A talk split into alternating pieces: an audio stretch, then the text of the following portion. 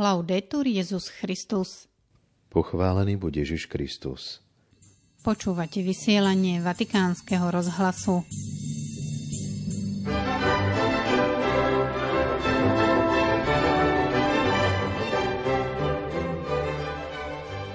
Pápežský almužník kardinál Krajevský bude na Vianoce na Ukrajine pomocou menšieho nákladného auta a diplomatického pasu rozváža humanitárnu pomoc. Svetý otec sa dnes stretol s prefektom dikastéria pre komunikáciu Pavlom Rufínim. Zajtra v sobotu na štedrý deň 24. decembra o 19.30 bude pápež František predsedať Sv. Omši v noci narodenia pána. V piatok 23. decembra vás z väčšného mesta od mikrofónov pozdravujú Miroslava Holubíková a Martin Jarábek.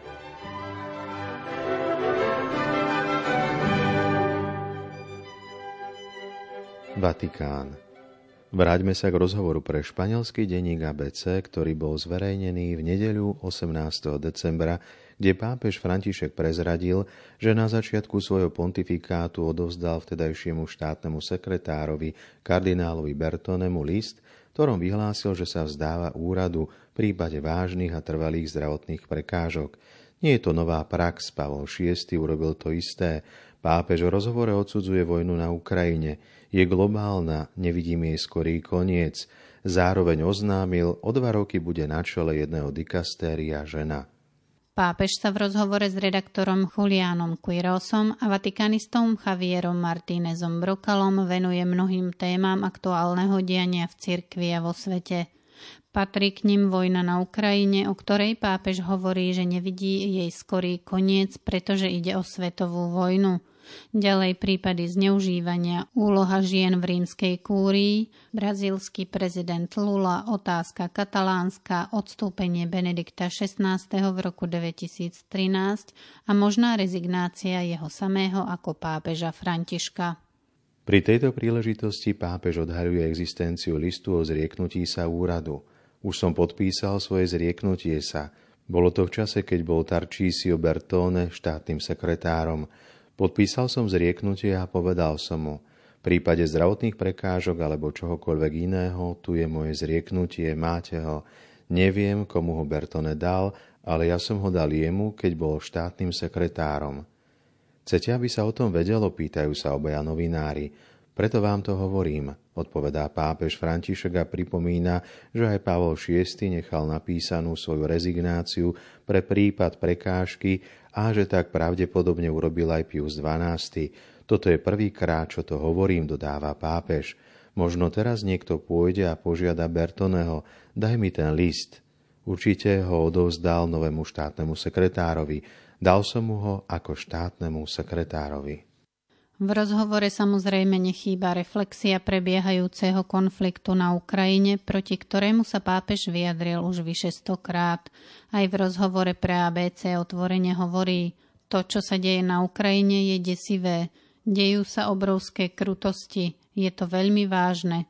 Podľa pápeža Františka je skorý koniec v nedohľadne. Toto je, hovorí, svetová vojna. Nezabúdajme na to. Do vojny je už zapojených niekoľko rúk. Je globálna. Myslím si, že vojna sa vedie vtedy, keď sa krajina začína oslabovať a keď sú zbranie, ktoré sa dajú použiť, predať a otestovať. Zdá sa mi, že je v tom veľa rôznych záujmov. Pápež pripomína, že proti vojne sa vyslovil už viac než stokrát. Robím, čo môžem, nepočúvajú, odpovedá a dodáva, to, čo sa deje na Ukrajine, je desivé, je tu obrovská krutosť. Je to veľmi vážne a to je to, čo neustále odsudzujem. Pápež potvrdzuje, že prijíma a vypočuje každého. Teraz mi Volodymyr Zelenský už po tretí raz poslal jedného zo svojich náboženských poradcov. Som v kontakte, prijímam, pomáham. Pápežová práca je synchronizovaná s diplomatickou misiou Svetej stolice. V tejto súvislosti sa autori rozhovoru pýtajú, prečo je Vatikán taký opatrný pri vystupovaní proti totalitným režimom, ako je napríklad režim Daniela Ortegu v Nikarague alebo Nikolása Madura vo Venezuele. Svetá stolica sa vždy snaží zachraňovať národy. Jej zbraňou je dialóg a diplomácia, odpovedá pápež František.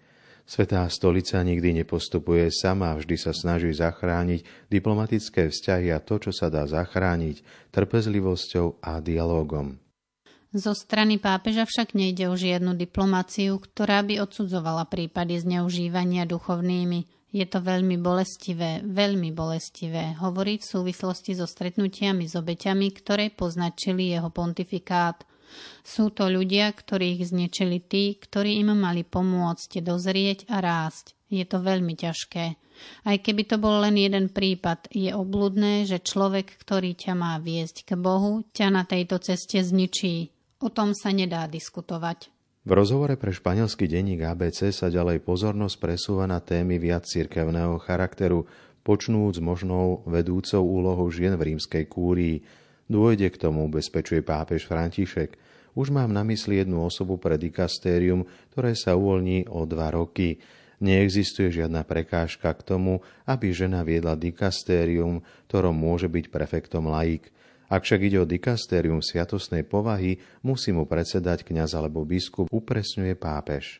Potom sa svätý Otec vracia k téme vzťahu so svojím predchodcom Benediktom XVI svedcom a mužom vysokého duchovného života, ako ho opisuje úradujúci pápež a prezrádza, že ho často navštevuje a že sa vždy cíti povznesený jeho jasným pohľadom. Má dobrý zmysel pre humor, jasnú myseľ, je veľmi živý, hovorí pomalšie, no v rozhovore drží krok. Obdivujem jeho jasnosť mysle, je to veľký človek.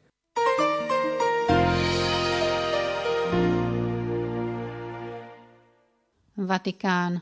Nech sa v tej betlehemskej chalúbke, ktorou je spovednica, ako pravé miesto udeľovania pokoja a svetej radosti, rozsvietia časové rozvrhy a svetlá, pretože každý potrebuje toto palivo. Tak znie žiadosť kardinála Maura Piačencu, ktorá je obsiahnutá v liste zaslanom penitenciárom a všetkým spovedníkom pri príležitosti tohtoročných Vianoc. Vianočné svetlo, ktoré tajomne, ale pravdivo píše hlavný penitenciár, má stále tú moc klásť ľuďom otázky, nútiť ich postaviť sa pred otázku zmyslu života, pred tajomný dar, ktorým je život, ktorý sa nám vďaka nepredstaviteľnému Božiemu rozhodnutiu predstavuje ako bezbrané novorodeniatko, schopné prekonať každý strach, znížiť každú obranu pred Bohom láskou, ktorá sa v ňom zjavuje – tomto čase sú spovedníci povolaní vykonávať obzvlášť veľkodušným spôsobom službu zmierenia, s istým vedomím, že prostredníctvom nej sa znovu stretávajú s Bohom, po ktorom túži srdce každého človeka. Kardinál Piačenca poznamenáva, že vo sviatosti zmierenia sa spovedníci nevždy stretávajú s bratmi a sestrami, ktorí majú úplne zrelú vieru, jasné svedomie a schopnosť kriticky uvažovať o svojom skutočnom morálnom stave. Nezriedka sa stáva, že pristupujú k spovedi, ako sa v texte zdôrazňuje, ktorej neprechádza primerané spytovanie svedomia a analýza situácie je po prvých slovách zverená citlivosti spovedníka a jeho schopnosti klásť múdre otázky.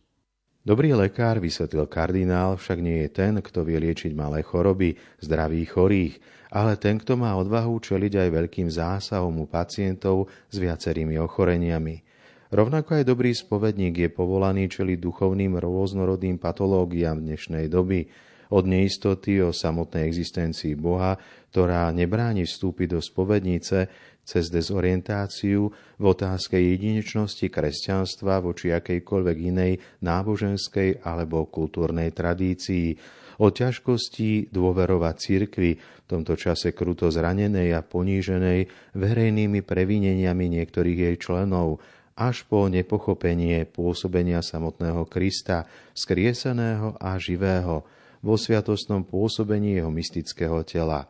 Od prevzatia úplne svetských kritérií a mentality pri hodnotení morálneho konania až po najradikálnejší subjektivizmus, ktorého jedinou referenciou je vlastné potešenie alebo vlastný názor, často vzdialený od učenia Evanielia. Napriek tomu, píše hlavný penitenciár, Mnohí bratia a sestry pokračujú v spovedaní sa vďaka príťažlivosti sily Ducha Svetého, najmä v tomto adventnom a vianočnom čase. Samozrejme, krátky rozhovor nemôže vyriešiť všetky problémy, odstrániť každú pochybnosť, ale je vhodný na poskytovanie svetlých istôt, z ktorých prvou musí byť milosrdná prítomnosť pána v živote každého človeka. V skutočnosti moc obrátiť nemá zoznam pravidiel, ktoré treba dodržiavať, akokoľvek je potrebný a legitímny ale fascinovanie jasným, pozitívnym, osvetľujúcim a uceleným príťažlivým návrhom toho, kto aj so svojimi ľudskými vlastnosťami a niekoľkými slovami, ktoré sú dovolené vo sviatosnom rozhovore, má na srdci len spásonosné stretnutie kajúcnika s Kristom Spasiteľom, čím sa každé vyznanie stáva hrejivým stretnutím sa s Ježišom, iskrou, ktorá zapaľuje, oživuje alebo roznecuje plameň viery a tak zohrieva srdce. Záverom listu hlavný penitenciár želá spovedníkom horlivú pastoračnú prácu a svetú únavu, ktorá je potrebnou na autentické Vianoce, naplno prežité v istote, že človek splnil svoju povinnosť a poslúchol Božiu vôľu, ktorá je jediným miestom, kde srdce človeka nachádza pravý pokoj.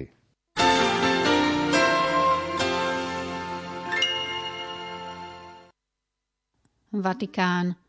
Dnes svojim odkazom cez sociálnu sieť Twitter pápež pripomenul dôležitosť bdenia v modlitbe, aby sme v každodennosti objavovali blízkosť Márínho syna. V tweete pápež píše Prosme Máriu, panu láskavého očakávania, nech nás naučí bdieť a modliť sa, aby sme sa neodvrátili od nasledovania jej syna a objavili jeho spásnu prítomnosť v udalostiach nášho každodenného života. Na záver prinášame krátku časť rozhovoru s doktorom Danielom Černým, riaditeľom Slovenského historického ústavu v Ríme. Celý rozhovor, ktorý pripravil páter Jozef Bartkoviak, nájdete na našej internetovej stránke. Aké sú možnosti pôsobenia slovenských historikov v zahraničí? Máme čo ponúknuť svetu? Slovenský historický ústav v Ríme aj dnes ponúka možnosti pre historikov a bádateľov publikovať svoje vedecké výstupy cudzích rečiach v žurnáli, ktorý vydávame Slovak Studies. Tento Slovak Studies ale tak myšlenkovo nadvezuje práve na, na Slovak Studies, ktorý bol časopisom Slovenského ústavu ako v Clevelande, tak aj v Ríme a vychádzal vlastne od začiatku 60. rokov. A práve tu boli publikované mnohé, mnohé cenné materiály v svetových rečiach, či taliansky, či anglicky, či nemecky, či francúzsky, čo sa snažíme aj my teraz len chcem poukázať na to, že to nie je nejaké objavenie teplej vody, pretože tieto snahy tu už boli.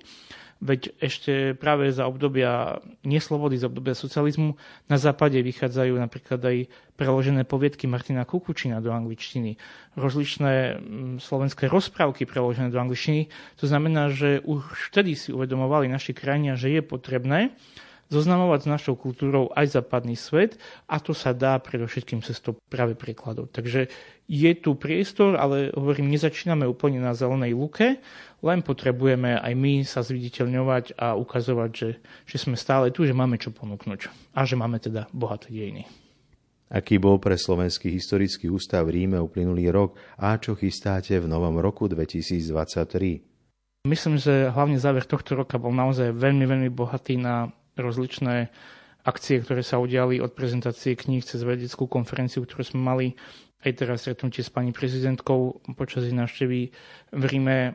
Plány smelé do budúcna sú, chceme ďalej publikovať aj v cudzích jazykoch, aj po slovensky prinášať výsledky badaní v zahraničných archívoch a zo zahraničných možno škôl. Takže nerad by som predsádzal dopredu, ale poviem tak, že určite sa majú posluchači na čo tešiť aj v roku 2023. Ďakujem za odpovede doktorovi Danielovi Černému, riaditeľovi Slovenského historického ústavu v Ríme. mene celej slovenskej redakcie Vatikánskeho rozhlasu vám želám požehnané a milostiplné prežitie Vianočných sviatkov. Milí poslucháči, do počutia zajtra. Laudetur Jezus Christus.